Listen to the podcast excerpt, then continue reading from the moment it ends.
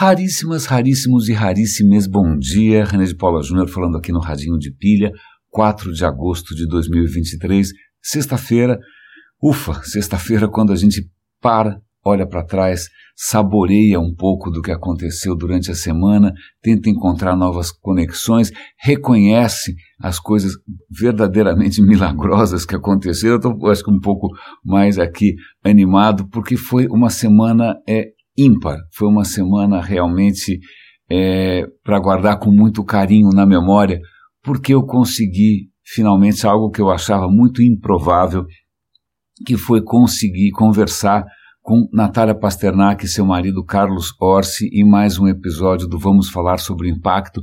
Vamos Falar sobre Impacto é mais um desses meus projetos onde efetivamente eu não ganho nenhum não ganho nada, é mais um desses meus projetos não comerciais, é um projeto não monetizado, que eu também não alavanco com, é 100% orgânico, é mais uma tentativa minha de registrar o trabalho, a energia, né, a inspiração de gente que está sim provocando impacto positivo nas mais diversas áreas. Então tem, pô, tem entrevista ali com o André Sturm na área de cultura, na área né, de, da, da, coisa, da coisa pública, tem entrevista ali falando sobre energia limpa, sobre mobilidade elétrica, o César Paz falando sobre economia criativa.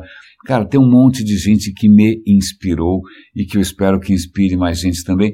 E e agora, né, o, último episódio dessa série, o mais recente, é essa conversa, com, uma conversa muito gostosa, muito fluida, muito espontânea, muito generosa, com a Natália e o marido dela, o Carlos Orsi, que acabaram de lançar um livro que, curiosamente, não é nem curiosamente, é espantosamente, está na lista dos mais vendidos ali, mesmo na revista caras, mesmo na revista Contigo. Né? Um livro que, aliás, é interessante, ela comentou isso na conversa, que mesmo morando fora do Brasil, ela está hoje morando em Nova York, é uma carreira brilhante, né, científica, extraordinária, ela fez um, um livro voltado realmente para o público brasileiro. Os assuntos que estão ali não são revolucionários, não é nada, é nenhuma coisa nova. Né? O livro trata a bibliografia é bastante extensa, aliás, a bibliografia no final parece realmente a bibliografia de um trabalho acadêmico. É um trabalho acadêmico, ao final, mas é, embora sejam ali estudos mais do que conhecidos, ninguém está fazendo nenhuma ousadia completamente inédita né, ao questionar astrologia, psicanálise, sei lá o que, homeopatia, acupuntura, não tem nada de novo nisso, não é? Mas ela fez isso pensando no público brasileiro, pensando naquelas crenças ou naquelas, sei lá, aquelas é, práticas mais populares no Brasil do que em outros lugares. Né? Vale lembrar, acho que isso até apareceu na conversa, curiosamente, algumas das coisas que também poderiam ser assunto ali, é, no Brasil não são tão frequentes assim, é, talvez por uma questão de diferenças religiosas. Por exemplo, a questão do, do criacionismo, né, de insistir que Darwin é um absoluto é, mentiroso e que, né, obviamente, o mundo só tem 6 mil anos, claro, não é que essa história toda já se viu primatas, credo cruz, né, tem que ser Adão e Eva e Gênesis, seja o que for. Isso no Brasil não é uma questão tão. É, não, não, decide eleição, né, mas nos Estados Unidos sim, porque talvez, essa é a tese, né, é, essa questão do criacionismo ela foi uma briga comprada pelos protestantes, pelos evangélicos. Os católicos no, no, já tinham meio se conformado com essa história, já, já não estavam mais enchendo muito saco com a questão do Darwin. Não, desculpa, é uma pequena digressão. Mas foi uma semana é, bastante. Eu ainda estou saboreando isso, eu nem sei, eu ainda estou meio bobo por isso ter acontecido. Mas é curioso porque acho que no meio da conversa ali, eu acho, eu acho, quem assistiu aí me corrige por favor, que eu prestei atenção e acabei mencionando um brinquedinho que eu tenho aqui em cima da, da escrivaninha do escritório. O brinquedinho é uma plaquinha de acrílico, ele tem quatro ímãs né, num, assim, num arranjo retangular. Né, você tem quatro basezinhas ali que são quatro ímãs, e em cima disso tem ali suspenso, quase um, parece um tamborzinho meio quadradinho, né, ele está suspenso, ele está flutuando em cima dos ímãs.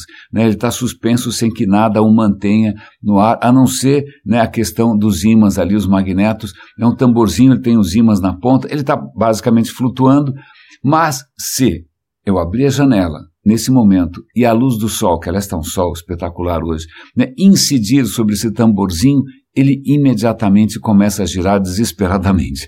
Né? É, é, esse tamborzinho é coberto com pequenas placas de é, eletro, é, fotovoltaicas, né, pequenas placas de energia solar, a hora que o sol bate nessas placas, isso provoca uma corrente elétrica. Dentro do tamborzinho tem umas bobinas de cobre, muito simples. Isso provoca um campo magnético que interage com ah, esses ímãs que estão mantendo o tambor suspenso. Ele fica girando no ar, né? praticamente mágica. Parece que eu sou, sei lá, o Harry Potter. E eu estou lembrando disso porque quando eu vejo esse, esse brinquedinho que, assim que eu abro a janela, ele começa a funcionar se eu cobrir a luz do sol, ele para. É, isso para mim, não sei, não sei, tem uma faz um me dá um certo sentido para uma noção que a gente perdeu né, lá atrás na filosofia grega, quando a gente pensa num filósofo como Heráclito. Heráclito, ao contrário dos outros filósofos, Platão, Aristóteles, que estavam procurando coisas eternas, coisas imutáveis, né, que estavam desesperados com o fato do mundo ser tão transitório, do mundo ser efêmero, do mundo não ser constante, estavam atrás de coisas absolutas e que não mudassem nunca, etc, etc, etc. O Heráclito já falava o seguinte, pantarrei, que em grego quer dizer tudo flui, né? Se a gente tem olha para alguma coisa e acha que ela está parada, é uma ilusão. Ela não está parada, ela está se transformando continuamente. Existe um fluxo aí, existe um fluxo perpétuo. Essa noção de fluxo, pelo menos para mim, eu vou encontrar de novo num filósofo que a gente mencionou aqui ao longo da semana, quando a gente falou de Amsterdã, ou foi na semana passada, que é o, Bar, o, o Bento, acho que em português ficou Bento, né? o chama Baruch. O Bento Spinoza, o Spinoza, um filósofo é, holandês, é, de origem judaica e de origem judaica portuguesa. Né? Vale lembrar que quando Portugal e Espanha resolveram ter um surto de catolicismo intolerante, expulsaram judeus para tudo quanto é lado. Né? Portugal acabou expulsando seus judeus também, e muitos dos judeus portugueses foram parar na Holanda, foram fazer uma colônia, e dali surge Spinoza, um dos filósofos mais luminosos, já que a gente está falando de sol, que eu conheço. Né? E Spinoza também tem uma noção muito parecida, que você tem aí uma, uma, uma criação contínua, né? um fluxo constante de, de, de, criação e fecundidade. E por que eu estou falando dessa história toda? Porque quando eu olho meu brinquedinho aqui, ele só está se mexendo porque o Sol continuamente está ali naquela explosão insana. O Sol, que é uma bola colossal de plasma, está numa explosão contínua, lançando continuamente energia para tudo quanto é lado, é aquela energia que saiu do Sol há oito minutos atrás que está fazendo essa coisinha girar ali. Se eu cortar, ele para. E isso me faz pensar, obviamente, em toda a vida na Terra. A vida na Terra é praticamente esse, esse, esse brinquedinho girando, né, essa ventoinha girando aqui, porque ela é alimentada o tempo todo por aquilo que não para de acontecer no Sol. Né? Aliás, essa questão de Sol é, é meio curiosa, porque eu estava vendo recentemente um, um, um, episódio que eu comentei com vocês da, da, de um podcast francês que estavam falando sobre o tempo, e francês, imagina, os caras viajam, a coisa fica toda grandiloquente, meio poética tal.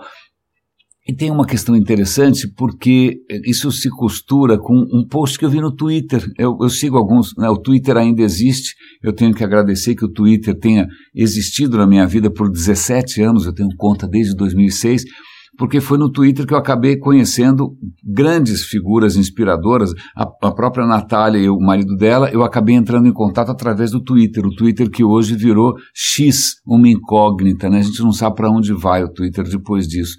Né? Mas no Twitter eu sigo alguns historiadores e eles estavam mostrando um deus que eu nunca havia visto, eu nem sabia que existia, o deus Aion. É um deus aparentemente menor na mitologia greco-romana. Aion é um deus, e está lá ele representado, bonito, uma figura meio andrógena, né, cercado com ícones do zodíaco. Que deus é esse? Aion. E aí vem duas, uma questão interessante. É, a palavra aion é muito parecida em pronúncia, em som, com uma outra palavra em grego também chamada aion, só que escreve, em vez de A-I-O-N, é A-E-I-O-N. Vamos lá. Em grego, quando você fala de tempo, você pode usar a palavra cronos. Cronos em tempo, daí que vem cronômetro. Cronos é o tempo que a gente mede. Dias, segundos, frações de segundos, semanas. Isso para os gregos é cronos. Por isso que a gente fala em cronologia de alguma coisa, por isso que a gente cronometra alguma coisa. Mas, curiosamente, eu não, não lembrava disso, não sabia disso, mas os gregos têm uma outra, uma outra palavra para descrever tempo, que é aion. Essa outra palavra, aion, em grego, é um conceito um pouco diferente. Não é o tempo medido, é o tempo que não se mede, é a duração. É aquele tempo de fundo, é aquele tempo cíclico, é aquele tempo em cima do qual a gente mede as coisas, mas olha que interessante, duas noções de tempo. Um tempo medido e um tempo que é aquele tempo que flui sem parar. Né? E esse Deus Aion está ligado justamente a esse tempo, que é um tempo que flui sem parar. Eu não tinha ideia disso. Eu achei isso muito interessante, porque isso, essa divisão entre Cronos e Aion, já que eu falei do podcast francês sobre o tempo, né, tem uma, uma há 100 anos o que estava as manchetes ali dos jornais de, de, de celebridades tal estavam sendo ocupadas por um debate entre dois gênios, entre o Einstein e um francês chamado Henri Bergson. O Bergson era um, também uma sumidade francesa, um filósofo, um cara super popular, e o Bergson não gostou da, da, da, teoria do Einstein. Ele falou: não, vocês físicos, vocês não entendem nada. Vocês estão medindo o tempo como se o tempo fosse uma régua, como se o tempo fosse distância. Vocês estão quebrando o tempo em pedacinhos. E ele vinha com uma noção de que o tempo é, esse, é, não é assim que se mede o tempo o tempo se mede numa coisa que ele chama um pouco diferente, que é de duração. Existe uma duração intrínseca nas coisas. Essa foi uma briga que, obviamente, não se resolveu. Eu não preciso dizer que o Einstein, né, falou, cara, para de mexer com filosofia. A minha noção de tempo aqui, que é ligada ao espaço-tempo e que é ligada à gravidade, que é ligada. Desculpa, isso funciona, eu consigo fazer máquinas funcionarem com isso, então vai filosofar lá longe. Mas eu gosto dessa ideia de um tempo, de, um, de uma duração que é intrínseca da natureza, de um fluxo contínuo em que as coisas se transformam sem parar. Porque isso para a gente é, não é uma noção intuitiva. A gente curiosamente gosta de. Talvez porque a gente é, inventou palavras e as palavras são rótulos fixos, e as palavras são conceitos generalizantes, e quando você tem uma palavra para uma coisa e essa coisa muda, e aí quando que a palavra muda ou não muda, e você tem números paradoxos, né? Se você começa a perder cabelo, ok, você ainda tem cabelo, mas a partir de que momento você é chamado careca, né? Não é um ponto fixo, dá-lhe filosofia grega, eu estou divergindo um pouquinho, acho que eu estou um pouco empolgado com essa noção de fluxo. Então, já que eu falei um pouco aqui de mitologias gregas e também de mudanças e coisas completamente que escapam né, da nossa capacidade de acompanhar, eu estou é, ouvindo, eu não terminei ainda, um episódio extremamente interessante do The Rest is History, que tem sido né, campeão de audiência aqui, né, de menções aqui no Radinho. Ele está fazendo um episódio sobre Pompeia. Bom, o que, que, tem de novo? Você, já viu 500 episódios, sabe? vídeos, games, filmes, ruins inclusive, sobre Pompeia. O que tem de novo a conhecer, a saber a respeito?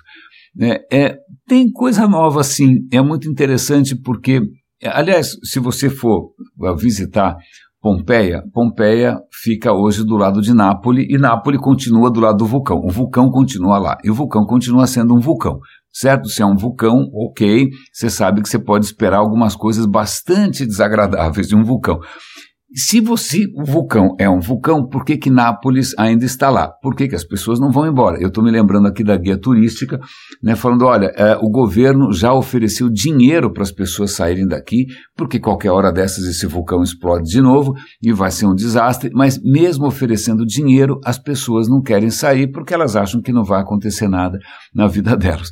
Não é, mas veja só, né, quase dois mil anos depois a gente parece que não aprende a lição, porque em 79 depois de Cristo, durante o curto governo, o curto é, reinado do imperador Titus romano, Titus que nos deixou o Coliseu, por exemplo, Titus era um pé frio, coitado, porque durante o reinado, o, né, o, o governo dele, Pompeia, que estava indo muito bem, Pompeia era ali, aquela região ali, uma região costeira, era uma cidade relativamente pacata, porque era uma cidade de, de serviços, era uma cidade que produzia coisas. Um pouquinho mais perto ali do mar, você tinha umas cidades tipo, sei lá, Guarujá, Copacabana, né? umas, umas cidades absolutamente magníficas, luxuosas, de lazer, de veraneio, com vilas de pessoas ricas, né? mais ou menos como o litoral norte né, brasileiro. Então, é, pois bem, ali é, o que é interessante, 79 a gente sabe, em algum momento o vulcão explode, eu digo em algum momento porque julgava-se, né, tem, um, tem relatos, tem relatos de testemunhas. Né, Plínio, o jovem, né, escreveu para Tácito, o grande historiador, grande historiador grego, falou: olha, tem alguém aí que tenha, foi testemunha do, do, do vulcão Vesúvio? Ah, eu sou o Plínio jovem, ele escreveu duas cartas sobre tudo que ele viu, mas aí talvez num erro de transcrição a gente tenha assumido a data errada, que tenha sido acho que em agosto, não sei, mas tudo indica que talvez tenha sido mais tarde por inúmeros sinais que depois eu posso comentar. Bom, então, em algum momento em 79 depois de Cristo, bom, acabou. Pompeia né, foi soterrada, Herculano foi é, é, soterrada também, isso a gente sabe, mas tem algumas questões interessantes aqui. Porque não foi tão de sopetão assim. Aquela região já tinha sido é, sacudida, literalmente, uma década antes, por um terremoto bastante expressivo que derrubou vários templos, já fez uma desgraceira danada. Bom, estava tudo em reforma, estava tudo sendo reconstruído porque dez anos antes a coisa já tinha dado uma belíssima estremecida. Bom, é, e por que, que as pessoas continuaram no mesmo lugar, né? né? Apesar de ser uma região, é, do ponto de vista geológico, notoriamente instável, não é mesmo? Então pergunte isso para a população que mora em São Francisco, em cima da falha geológica de San Antônio, que pode a qualquer momento explodir, por que, que os caras ainda estão lá? Bom, natureza humana sendo natureza humana. Mas vamos voltar. Então, é, a região ali já era notoriamente instável, né? E essa, um pouquinho antes da erupção do vulcão, aparentemente os tremores voltaram. Tanto que o Plínio, o jovem, né, porque havia Plínio, o velho, que inclusive morreu na, na, no raio da erupção, coitado. É, pois bem, Plínio, o jovem, eh, o Plínio, o Plínio velho já tinha recebido uma carta antes de uma nobre dizendo: olha, você que é responsável por tantos navios, acho que o cara era responsável por navios, porque afinal aquela é uma região é, costeira, portuária, é, por favor, me ajude aqui, porque a coisa está meio esquisita, está tendo tremores de terra, me ajude aqui que eu quero tirar os meus pertences daqui, me ajude com a mudança. Então veja, já havia sinais, já tinha gente preocupada, já tinha gente pensando em ir embora. Né? Mas aparentemente muita gente preferiu não acreditar nos sinais óbvios e deixou para a última hora né, quando a água bate na bunda, ou no caso, quando, as quando não é nem labaredas, quando as cinzas começam a cair na sua cabeça. Né, é, o, o que é curioso, porque é, deve ter sido um momento horrível, né, porque você tem, não foi só Pompeia e Herculano que, que foram né, destruídas, todo, tinha outras vilas, por coincidência hoje de manhã tinha uma notícia também arqueológica sobre uma vila de luxo né, ali na, na, costa de Nápoles, perto do Vesúvio, chamada Stabia, que é onde, aliás, morreu Plínio Velho. O cara foi lá ver o que estava acontecendo e acabou morrendo. Né, uma vila de luxo extraordinária, eles estão escavando, uma coisa bacanérrima, super legal. Tinha vários outros vilarejos por ali, mas nem todos morreram da mesma maneira. Né, quando começa uma coluna gigantesca de fumaça, né, subindo, né, hoje a gente chamaria de uma nuvem de cogumelo. A, a questão é, os romanos nunca tinham visto isso. Eles, eles sabiam dos tremores, mas eles nunca tinham visto uma erupção, ninguém sabia do que se tratava. E aí entra, de novo, a questão de crenças alternativas.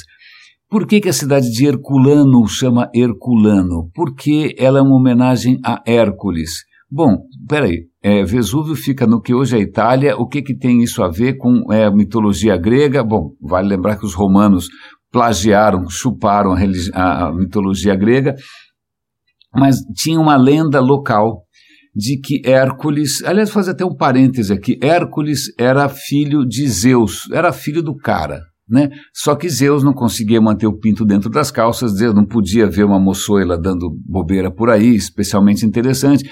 Então, uma boa parte da mitologia grega são as aventuras extraconjugais de Zeus. Né? A mulher dele, ciumentíssima, vivia tendo, coitados, sobressaltos, e quando ela descobre que o Zeus tinha tido mais um filho ilegítimo, né? mais um, um, um filho com uma mortal, que é o Hércules, ela fica transtornada e ela roga uma praga lá para o Hércules, o Hércules enlouquece, e na, na sua fúria, o Hércules era o cara mais forte do mundo. Afinal, o pai dele era um deus, ele herdou alguma coisa, né? Era o cara mais forte do mundo. A, a mulher do, do, do Zeus, é, ela sempre deixa o cara ter um surto de loucura, ele mata a mulher e os filhos. Né? Quando ele cai em si, ele fala: Meu Deus, o que foi que eu fiz? E aí ele resolve: eu tenho que me penitenciar, eu tenho que me penitenciar, estou me sentindo muito culpado. E aí ele resolve encarar 12 perrengues, que são os 12 trabalhos de Hércules, certo? Certo, Leão de Nemeia. Né? Tinha uma versão é, infantil, eu lembro que eu ganhei esse livro quando era pequeno, junto com aqueles livros do Monteiro Lobato, eu ganhei os 12 trabalhos de Hércules, que devem ter sido ali, de alguma maneira, higienizados da coisa extraconjugal ou da, da, da virilidade incontrolável do, dos Zeus fizeram uma coisa mais limpinha. Mas, pois bem, é, é, eu, mas não, se você leu 12 trabalhos de Hércules, não tem nada com um vulcão. Não. Mas, na verdade, você, quando fala de mitologia, você não tinha uma versão oficial. Você não tinha a versão encadernada, com selo da editora. Não, essa mitologia ela tinha inúmeras versões locais né, as pessoas usavam esse framework, né, essa, essa base aí de deuses e todo esse pensamento mítico para criar versões locais das histórias. Então, naquela região ali, tinha um mito de que no décimo trabalho de Hércules, quando ele vai resgatar o rebanho de não sei quem, ele encontra gigantes, esses gigantes que moravam naquela região ali, ele combate os gigantes com o auxílio do seu papai, Zeus. Nessa hora é sempre bom ter costa quente. Zeus ajuda o Hércules, eles vencem os gigantes e eles pegam esses gigantes e eles trancam, eles, né, eles, eles trancafiam, encarceram esses gigantes debaixo de uma grande montanha. Adivinha que montanha é essa? O Vesúvio. Então, o Vesúvio treme de vez em quando, a região treme, porque são os gigantes tentando escapar. Oh, é bonita, não é? É muito mais bonita essa história, é muito mais legal de você contar na beira de uma fogueira, em torno de uma fogueira, né, tomando vinho, contar uma história dessas mitológica, do que você falar de pressão do magma, placas tectônicas, falhas geológicas. Isso né, não é uma boa conversação. Acho que é por isso que mitos duram tanto, né? Do termo do ponto de vista narrativo, eles são um pouco mais interessantes do que questões geológicas eu ia falar frias, mas né, magma não é necessário. Bom, deixa para lá. Mas em suma, então, quando em Pompeia o solo começa a tremer de novo e de repente sai uma coluna de fumaça que nunca ninguém viu, o, o, a primeira reação das pessoas foi: os gigantes estão escapando. Eu não era bem isso. Né? Antes fosse, né? sei lá, porque o que veio na sequência foi muito pior na medida em que essa coluna gigantesca de fumaça, que deve, deve praticamente um cogumelo atômico, se abre ali, ele esconde o sol, Pompeia fica praticamente no escuro, né, as pessoas não conseguem enxergar nada, para onde que elas vão correr, elas vão sair com tochas na mão, e quando você olha a arqueologia, as pessoas estavam realmente saindo com tochas na mão, foram achadas mais ou menos 1.500 corpos ali em Pompeia, aí fica aquela dúvida, bom, eu vou fugir daqui, mas eu não consigo enxergar direito, né, mas se eu ficar aqui pode acontecer alguma coisa, não sei o que, mas também se eu sair correndo, o que acontece é que de uma hora para outra começa a chover pedra do céu, né? Porque nessa, nessa erupção explosiva né, subiu um monte de pedra, adivinha o que a gravidade faz, o que ela sempre faz, as coisas caem de novo, começa a chover pedra na cabeça de todo mundo. E aí, você se arrisca a sair na rua e levar uma pedra na testa, ou você prefere ficar no porão ou no sótão e esperar a coisa toda passar? Não preciso dizer que muitas pessoas tomaram a decisão errada, ficaram esperando achando que não fosse nada, que fosse uma gripezinha, né, e morreram soterradas. Mas essa foi a morte em Pompeia uma morte que né, choveu coisas do céu e foi soterrando devagarinho aquilo. Porque é lógico que muita gente tentou fugir, foi correu para o mar, correu para o porto, porque afinal é uma cidade portuária importantíssima, né, uma região portuária. Mas essa, a poeira e as pedras que estavam caindo do, do, do céu estavam caindo também no mar. Então, a costa ali, o mar também estava ficando com uma camada espessa de pedra-pome, de pedra vulcânica, flutuando ali. Vale lembrar que pedra-pome é pedra vulcânica e né, o mar estava simplesmente impossível de navegar. Então, mesmo para quem tentou escapar por barco, depois de uma certa hora, não dava, nenhum barco conseguia vencer aquela camada em cima da arrebentação. Pois bem, então é, essa foi o triste fim de Pompeia soterrada, mas Herculano foi diferente porque Herculano, o vento estava soprando para outro lado, então não caiu tanta coisa na cabeça de Herculano, não ficou tão irrespirável, tão escuro, mas num certo momento o vulcão explodiu num fluxo que é chamado de piroclástico. Piroclástico é quando o vulcão simplesmente vomita em alguma direção, né, uma, uma, imagina, uma mangueira de gases e, e pó e rocha em alta temperatura. Né? Então, se em Pompeia eles foram basicamente soterrados por poeira, né? em, em, em, Herculano a coisa foi instantânea, porque veio praticamente um tsunami de fogo, um tsunami de uma temperatura altíssima, né? e não teve choro nem vela, não teve choro nem vela, Herculano foi instantaneamente, né? não teve nem para onde correr, não dava para correr de uma coisa dessas. Né, soterrada por um, um fluxo piroclástico que a gente, aliás, viu acontecer, se eu não me engano, tem um vulcão nos Estados Unidos, eu vou, acho que é o Monte Santa Helena, que a gente conseguiu registrar isso. Na época já tinha televisão, já tinha câmeras. Né, do, no, na lateral da montanha saiu um jorro né, de fluxo piroclástico e, bom, por sorte, não era uma região muito habitada. Mas extremamente interessante, eu vou continuar ouvindo isso, eles estão dramatizando bastante a história, dando a perspectiva humana, mas eu acho bacana porque é, é, a, a, relutância humana em, em né, se render às evidências mais óbvias. Né? Se o chão está tremendo, não espera. Né? Se, tá, se sobe uma coluna de fumaça, é melhor não acreditar que né, se você ficar quietinho ali, tudo vai passar. Não, né? É, e a gente vê isso acontecendo de novo e de novo e de novo, a gente preferindo acreditar em coisas um pouquinho mais insensatas, né, quando os sinais são claros. Então, é, eu vou dar, dar um link aqui para uma reportagem do Washington Post, é, cuja foto de capa é uma capa que eu jamais imaginei ver, que é um cacto que morreu de calor. É, quando eu penso em. Até você pega desenho animado, papaléguas, né? qualquer coisa que envolva um calor é, massacrante, vai ter um cacto ali, né? com aqueles cactos mexicanos com aquele bracinho para cima. Nesse caso, o bracinho está para baixo, porque o, o, cacto não aguentou. A temperatura está tão alta em algumas regiões ali, você pega o Vale da Morte nos Estados Unidos, né? É, e também, imagina, no mundo inteiro. Tem uma outra reportagem aqui mostrando que na Cordilheira dos Andes a temperatura está batendo 38 graus, né? ali no Chile. Europa nem se fala. Né? Então, é, a gente já está tendo uma amostra do que, que é um mundo com um grau e meio acima do que deveria estar porque esse mês de julho foi exatamente isso. Esse é o mês de julho, batemos todos os recordes, né? parabéns a todos os envolvidos, e é esse o mundo com um grau e meio acima. Né? É um mundo onde até o cacto cai duro, né? onde colheitas vão ser comprometidas, onde a questão do, da água também começa a ficar crítica. Isso foi um mês só? Vai ficar sempre assim? Vai ter outros piores? Provavelmente sim, vai ter outros piores. Então a gente já está vendo sinais. E uma coisa que me espanta, falando hoje com a minha mulher, é a nossa absoluta incapacidade de, de coordenação para fazer alguma coisa a respeito. É curioso porque a gente conseguiu conectar a humanidade inteira, né, não só conectar a humanidade inteira a a própria humanidade em si, né, a todo mundo que está vivo agora, mas a toda a herança que a humanidade já criou em termos de conhecimento. Estou ah, exagerando, claro que não é toda, né, mas uma quantidade brutal de conhecimento acumulado está hoje ao alcance de todo mundo né, tudo que eu estou falando para vocês aqui foi né, acessando podcasts e consultando a Wikipedia, etc e tal. Aliás, não necessariamente façam perguntas para o chat GPT, tá? Eu fui consultar essa história do Hércules agora de manhã, que eu tinha algumas dúvidas, o chat GPT errou, mas tudo bem. Mas veja, está tudo ao alcance de todo mundo, todos estão ao alcance de todo mundo, e ó, oh, nossa, que maravilhas podemos fazer com isso, que revolução, o que a gente faz é TikTok o que a gente faz são dancinhas, o que a gente faz são perdas de tempo, e também sem, sem, sem falar aqui, obviamente, em fake news, em conspirações e tal.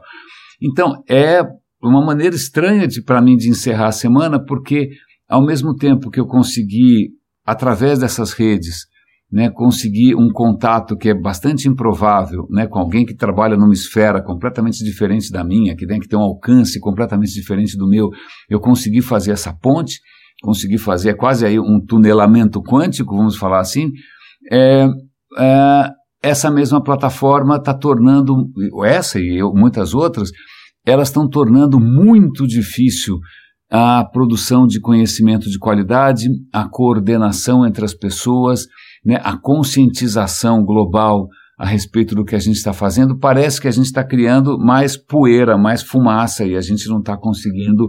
É, isso é bastante desconcertante. É bastante desconcertante.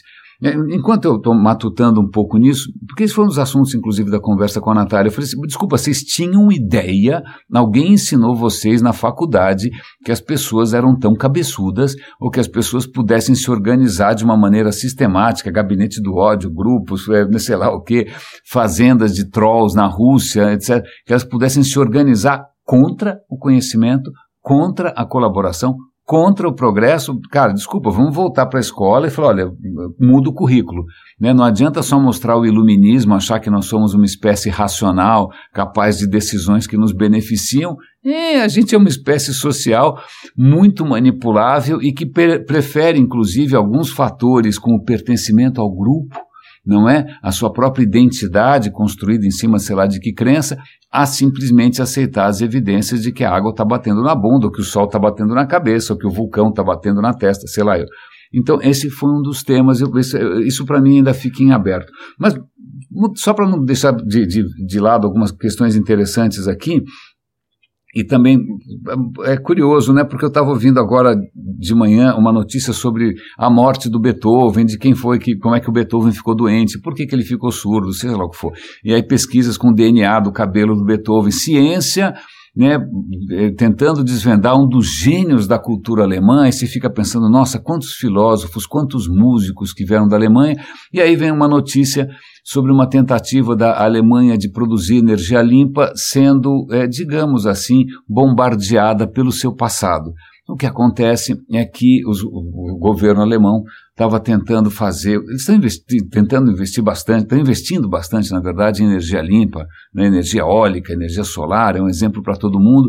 E eles falam: não, vamos agora mexer com.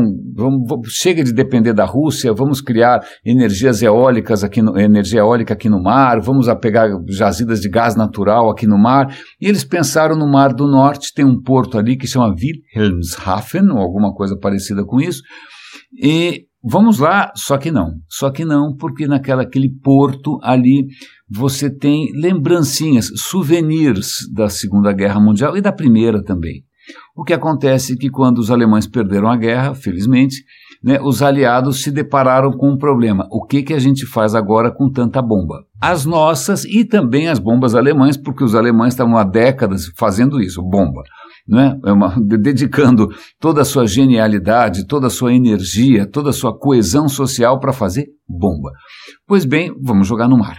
Não é? Então começaram a jogar no mar munições metralhadora, bomba, tudo que você pode imaginar foi jogado, adivinha onde? No mar ali do porto. Então, se você tentar hoje fazer qualquer coisa do porto ali, você tem que chamar uma equipe antibomba, porque ali tem um milhão de toneladas de explosivo. Eu vou repetir: um milhão de toneladas de explosivo. Certo? Certo. Então veja que aí você fica imaginando o que, que vai acontecer depois que acabar a guerra da Ucrânia, acabe ela como ela quiser. Vai sobrar mina para tudo quanto é lado, vai sobrar bomba de fragmentação que não explodiu, vai sobrar munição não sei aonde. O que, que você faz com isso? E aí você é nessas horas que você percebe que mesmo quando a gente né, tem alguma intenção nobilíssima, a gente se depara com um legado profundamente perturbador da nossa capacidade de fazer besteiras, não é? Aliás, foi mencionado na, na conversa com a Natália e com o marido, com o Carlos, é, eu, eu, essa história de social media, até que ponto isso está polarizando as pessoas, saiu recentemente um estudo em cima dos dados do Facebook, e esse estudo falou: é, pensando bem, o, o Facebook não polarizou tanto. Felizmente, o Carlos Orsi já estava atento a essa questão e viram que esse estudo é um pouco frágil, ele é um pouco duvidoso, ele tem, digamos, falhas metodológicas. E aí, para complementar essa suspeita de que realmente as redes polarizam, eu tenho aqui um artigo na Neuroscience News, é um paper que também foi produzido estudando é, um monte de coisa, que mostra de que maneira os algoritmos, que, o que o algoritmo quer, ele não quer necessariamente que você brigue com a sua avó, com a sua tia, né, que você perca amigos, não, não, não, o que ele quer é que você se engaje cada vez mais e que você veja cada vez mais publicidade, que as empresas encham os seus orifícios com dinheiro é, em, em. Bom, deixa para lá. Estou é, tentando tirar a imagem da minha cabeça. Mas, em suma, o que o algoritmo quer é ganhar dinheiro com a sua atenção. Né? Só que para isso ele, ele percebeu que o que realmente funciona é explorar algumas alavancas da natureza humana que não são necessariamente da sua racionalidade individual, etc. e tal, mas são é, a sua natureza social. Né? É, você acredita na pessoa que você admira, na, em quem tem reputação. Você se sente ameaçado quando seu grupo é ameaçado. Você reconhece como o outro então, o algoritmo percebeu que tem alguns botõezinhos para apertar ali com as suas inseguranças, com seus medos, né, com o seu senso de identidade, de pertencimento ao grupo, e ele faz isso magistralmente, tem inteligência artificial né, aprimorando essa expertise, vamos chamar assim, do algoritmo manipular você, e ele está manipulando justamente esses fatores primários e tribais da natureza humana. Então, eu vou dar um link aqui para caso vocês queiram conhecer um pouco mais dessa história. Já que eu estava falando de Sol aqui, acho que antes de falar de Sol, não, não vamos falar de Sol, tá bom. Tem um vídeo muito bacaninha aqui mostrando que é, se existe água no Sol. Né? Água no Sol. Aí você fala, ah, como assim água no Sol? Não dá. Porque afinal o Sol é muito quente, alguma coisa ia acontecer, certo? Certo. Pois bem, então, é mais ou menos isso. A temperatura do Sol é mais ou menos 5, na, na, superfície, né? mais ou menos 5.500 graus. É, não dá para você ter água ali. Né? Se você jogar água ali, o que acontece não é que ela evapora, ela simplesmente separa. O hidrogênio vira hidrogênio, o oxigênio vira oxigênio e faz de conta que a gente nunca se conheceu. Então não é possível o hidrogênio se ligar ao oxigênio em condições tão precárias. Mas o que acontece é que o Sol tem manchas. Galileu descobriu isso, quase foi para a fogueira, porque ninguém queria admitir que o Sol não fosse uma esfera perfeita criada por Deus eterno, etc. e tal. Né? Imagina, o cara vai falar: olha, não é perfeita, não é eterna, as manchas estão andando de lá para cá. Eu lamento informar, essa visão de mundo pode ser bonita, mas é completamente furada. Pois bem, as, o que a gente chama de manchas solares, é, elas são bem escuras, né? mas elas são mais escuras porque elas não são tão quentes. Elas são mais frias, são regiões mais frias do Sol. Frio quanto? É uns 3.300 graus. Guarda esse número. É, opa, nessa temperatura talvez a água consiga se sustentar. Então veja que curioso, nas manchas solares é perfeitamente possível que você tenha água não é, não é, não é engraçado pensar. Não, não, é tão, não é tão estranho assim, porque afinal todos os elementos químicos. É, o hidrogênio e o hélio não vale, eles estão lá desde o começo, está lá desde o Big Bang, foram os primeiros que foram criados. Mas dali para frente, à medida que as estrelas se acendem e que elas começam, obviamente, a, a, triturar seus próprios átomozinhos tão queridos e juntar esses átomos em conexões completamente improváveis e se vai fazendo átomos cada vez maiores, Todos os átomos que fazem eu, você, tudo que a gente respira aqui tá, veio de uma estrela. Ponto. Né? A, a, a, estrela é praticamente a forja de Vulcano. Já que a gente está falando de Vulcano, vamos lembrar do deus Hefestos, o deus grego que vive dentro de um vulcão forjando as ferramentas dos deuses. Pois bem, dentro da forja do Sol, né, tem, tem, o cara está lá forjando todos os elementos que compõem o seu corpinho e o meu. Né? Então, só que, ok, ele forja, mas não dá para formar nada muito fácil, porque a temperatura ali é miserável, exceto nas manchas, que de repente sim você pode ter água. E aí eu falei essa história de, de, de presta atenção na temperatura pelo seguinte: nós fomos ontem a uma loja de materiais de construção. E vamos imaginar que você esteja interessado em comprar luminárias, de LED, por exemplo. LED, você pode escolher luz branca, né, luz fria ou luz quente. Não, não é quer dizer que você vai queimar a mão, não vai queimar a mão, né? pelo contrário. Ou então, se você for um pouquinho mais atento, você vai ver que tá, onde está ali branco cálido, branco quente, tem uma temperatura indicada. Olha, essa luz aqui equivale a 3.300 graus, essa ou 3.200. Uh, e essa daqui, que é um pouco mais azulada, que é um branco mais azulado, 5.500. Por que essa fixação nesses dois valores? Bom, 5.500 é a temperatura do Sol. Então, a luz que a gente entende como branca, porque vamos lá, não existe é, uma frequência branca, não, não, existe. Existe frequência de tudo quanto é tipo, desde infravermelho até raios gama, tanto faz. Existe frequência amarela, vermelha, verde, azul, diabo, mas branca não. É que o Sol faz tanta frequência que a gente não consegue separar uma da outra, vira uma canja, e essa, esse mix a gente chama de, ok, vamos chamar de branco ok? Então, branco, branco não existe. Mas então, o, br o branco que a gente reconhece como branco é de um Sol que funciona a 5.500 graus. Por isso que uma lâmpada que você quer tem uma luz parecida com a luz do dia, a luz lá fora, né, nesse exato momento, ela vai ter 5.500 graus. Agora, por que você pode escolher uma lâmpada mais amarela de 3.300 graus? Porque nessas mortes de estrelas, etc, etc, etc, explosões de supernovas, alguns átomos particularmente pesados né, foram criados, e um dos átomos muito interessantes é um átomo chamado tungstênio. Né? Lá atrás, quando Thomas Alva Edison estava tentando imaginar pô, como é que eu posso fazer uma lâmpada elétrica, né, ele falou, bom, já sei, se eu passar uma, uma corrente elétrica por uma, né, um fio, uma coisa qualquer, ele vai esquentar, no que ele vai esquentar, se ele esquentar bastante, ele vai emitir luz. Só que normalmente vai queimar. Né? Ele começa, a, a temperatura sobe, ou vai derreter ou vai queimar. E ele começa a fazer uma série de experimentos para ver se ele descobre alguma substância que não queima eh, antes de emitir luz. Experimentou com um monte de tranqueira e bambu, carvão, o diabo.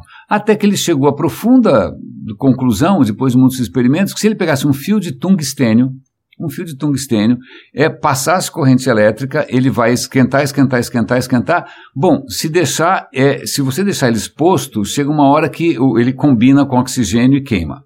Tá? Então o papel instantâneo bota dentro de uma bola de vidro, tira o oxigênio daí, bota algum gás neutro, bota, sei lá, argônio, xenônio, tanto faz, bota algum gás neutro, tira o oxigênio daí e ele e só deixa ele subir até uma certa temperatura antes dele derreter. Que temperatura é essa que o tungstênio aguenta antes de derreter? 3.200 graus. Né? Então, as lâmpadas que a gente, a minha geração acostumou a ver com uma, né, aquela coisa doméstica, caseira, a lâmpada na sala de jantar, a lâmpada de leitura, né, ela era um pouco mais amarelada, porque a temperatura era mais baixa, porque se você tentasse é, subir demais a temperatura e deixá-la um pouquinho mais branca, ela queima. Então, olha que interessante. Então, hoje o LED ele fica duas temperaturas possíveis, 5.500 e 3.200, não por alguma questão do LED, mas simplesmente pela maneira como nós, ou pelo menos uma geração inteira, se acostumou a encarar a luz. Ou você tem a luz do dia, que é na temperatura do sol, ou você tem a luz do tungstênio, que é a máxima temperatura que o tungstênio consegue aguentar. É, cultura inútil total, tá bom? Então, caso for uma loja de construção, mas é só para encerrar o dia também, é, já que eu estou falando de cactos é, esturricados no deserto, cientistas descobriram recentemente no deserto uma baleia. Aí você fala, ah, como assim, carapalha? Bom, é um fóssil, tá bom? É um fóssil, a baleia não, não saiu, não, não, não, não. É um fóssil de uma baleia que tem um nome em latim, Colossus, não sei o que, Peru, não sei o que lá, porque foi no Peru que acharam essa, essa bendita baleia. Mas quando eles estão vendo o fóssil ali, eles perceberam, ah, esse bicho é meio grande. Quando o, eles estão dizendo que o bicho é grande, significa que o bicho pesava talvez 200 toneladas. Talvez tenha sido o maior mamífero, que já a maior criatura que já existiu. Quando você vai, você tem hoje a baleia azul, que a gente felizmente não, não extinguiu até agora, é maior que uma baleia azul. Se você um dia for a Nova York, vá a um museu de história natural, tem pendurado no teto uma baleia azul. É gigantesca. Então, era maior do que aquilo. Mas a questão é, peraí, como é que um bicho desses fica tão grande? Porque se fosse um animal terrestre, vamos imaginar o Godzilla, né, que é um animal fictício. Né? É, existe um certo limite para um animal é, crescer, que é o limite. Voltemos para quê? A gravidade. A gravidade, né, imagina, você tem que aguentar o próprio peso, como é que você para em pé, os seus ossos não vão aguentar, a sua coluna não vai aguentar. Mas o que acontece? A baleia cresceu dentro da água. Da água você mudou as condições físicas, né? então o peso não é mais tão importante. Ah, ok, tá legal. Então pode crescer infinitamente? Não, aí você tem que fazer a conta, quanto calor que ela perde, quanto calor que ela precisa para se manter, porque a água, afinal, né, perde muito calor, e aí quanto é caloria. Bom, então os caras tinham chegado num certo limite que, olha, as baleias conseguiram crescer tanto porque elas descobriram um jeito de se alimentar em massa. Elas abrem aquele bocão, engolem um monte de coisa de uma vez, sem fazer muita força, então elas conseguem acumular energia loucamente, sem fazer muito esforço, mas tem um limite. A partir desse limite, cara, não tem tanto peixe aí para a baleia comer.